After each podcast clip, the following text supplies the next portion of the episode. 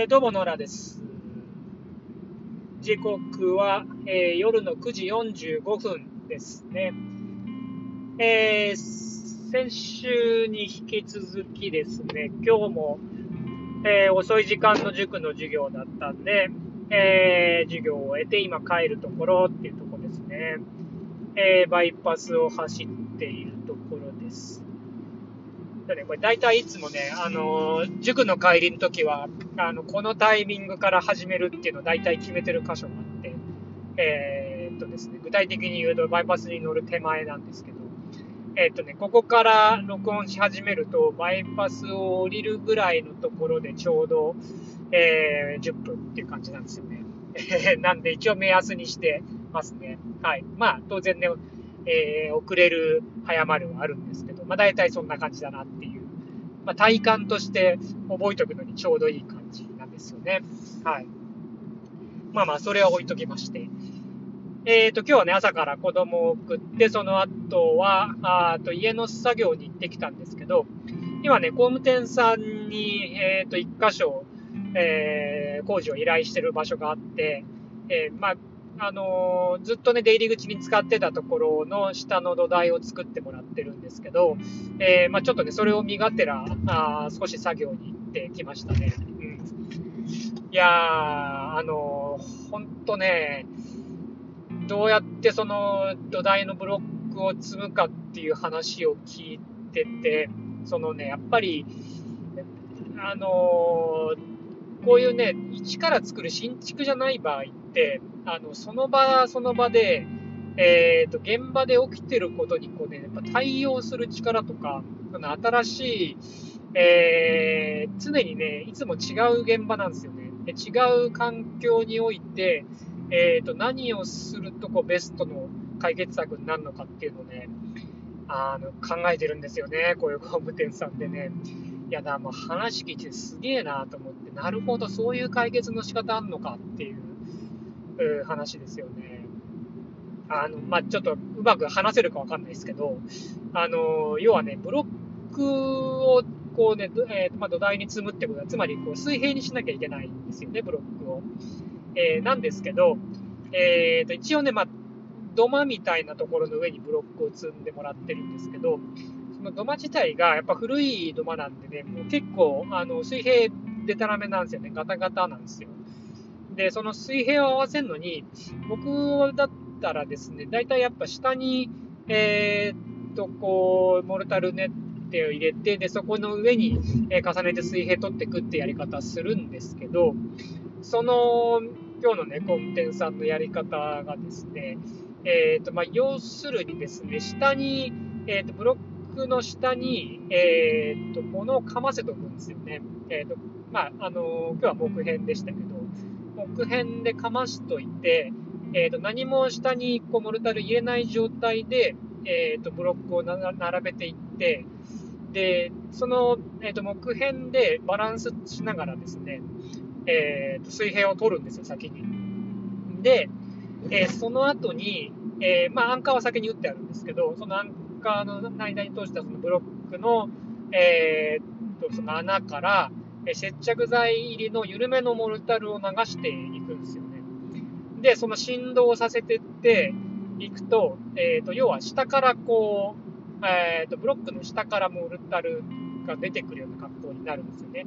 で、それを固めるんですよ。で、最後にその、えっ、ー、と、水平を取ってた木片を抜いていくんですよね。で、そうすると、えっ、と、水平取りやすいよって話をしてて、すげえなって感じでしたね。もう、えー、関心ですよ。めちゃくちゃ賢いっすよね。いやー、本当あの、まあ、現場仕事やってるので自分も、うん、なんかね、やっぱこういうのを見るとね、その対応力にね、いやーもう恐れ入りますね。ほんとすごいと思いました。はい。えー、で、まあそんなことがあって、まあその後塾行ってきましたって感じでしたね。はい。まあこの遅い時間のね、教室も一応今日までなんで、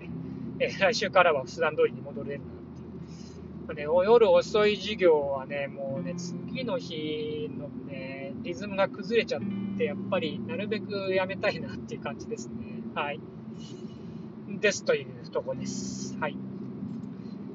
えー、でですね、えっ、ー、と、まあちょっとね、今日その工務店さんのことも話したかったんですけど、えっ、ー、とね、もう一個ちょっと別、全然別で思ったことがあっ、え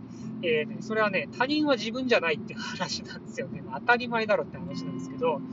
でもね、これ意外とね、あの、わかんないこと忘れちゃうことあるんですよね。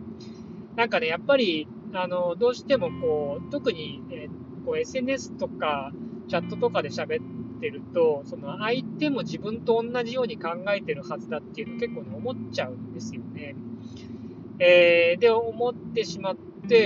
なんか途中から話が食い違ってきて、あれなんかうまくいかねえな、みたいなこととかって結構あると思うんですけど、それってね、やっぱり、あの、どっかで、えー、他人に自分をこう投影させてしまって、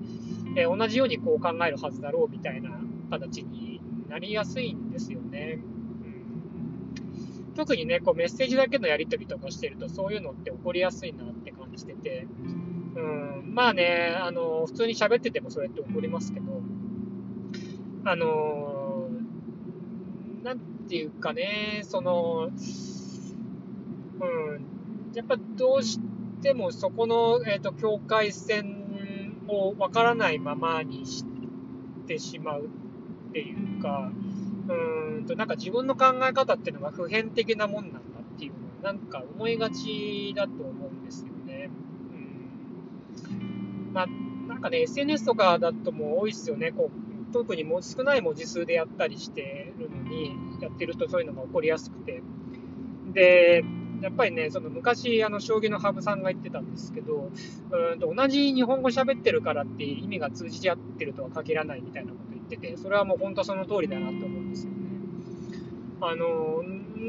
言語は同じようなものを喋っていても、やっぱりその、あの、考えるプロセスとか、えー、と考え方とか、うん、何を見てるかっていうのは全然人によって違うので、考えてることも違うはずなんですよね。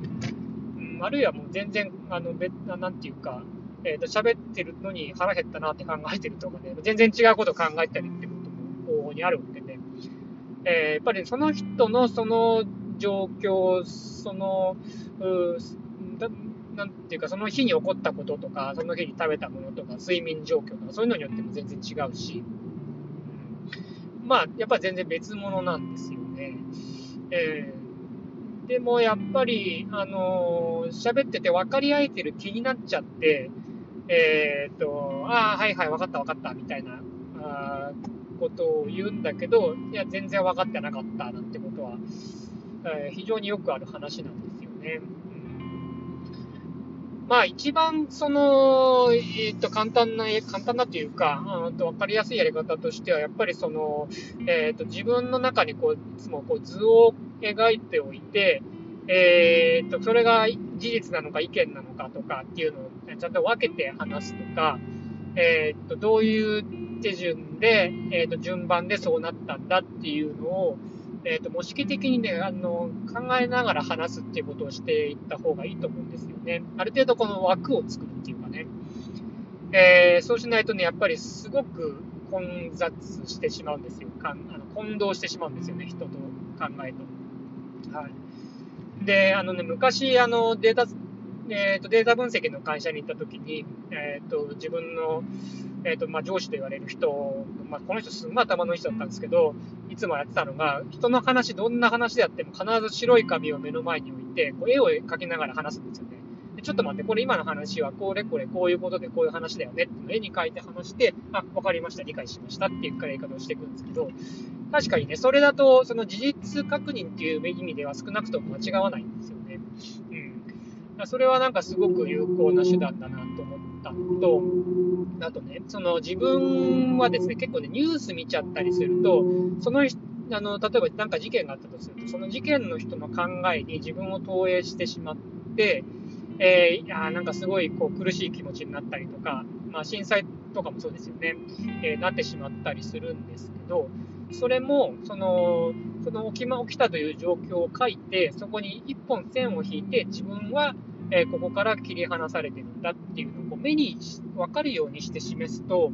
その状況、その人の起こってる人の身の上に起こってることと自分っていうのは別物なんだっていう切り分けができるようになるように思うんですよね。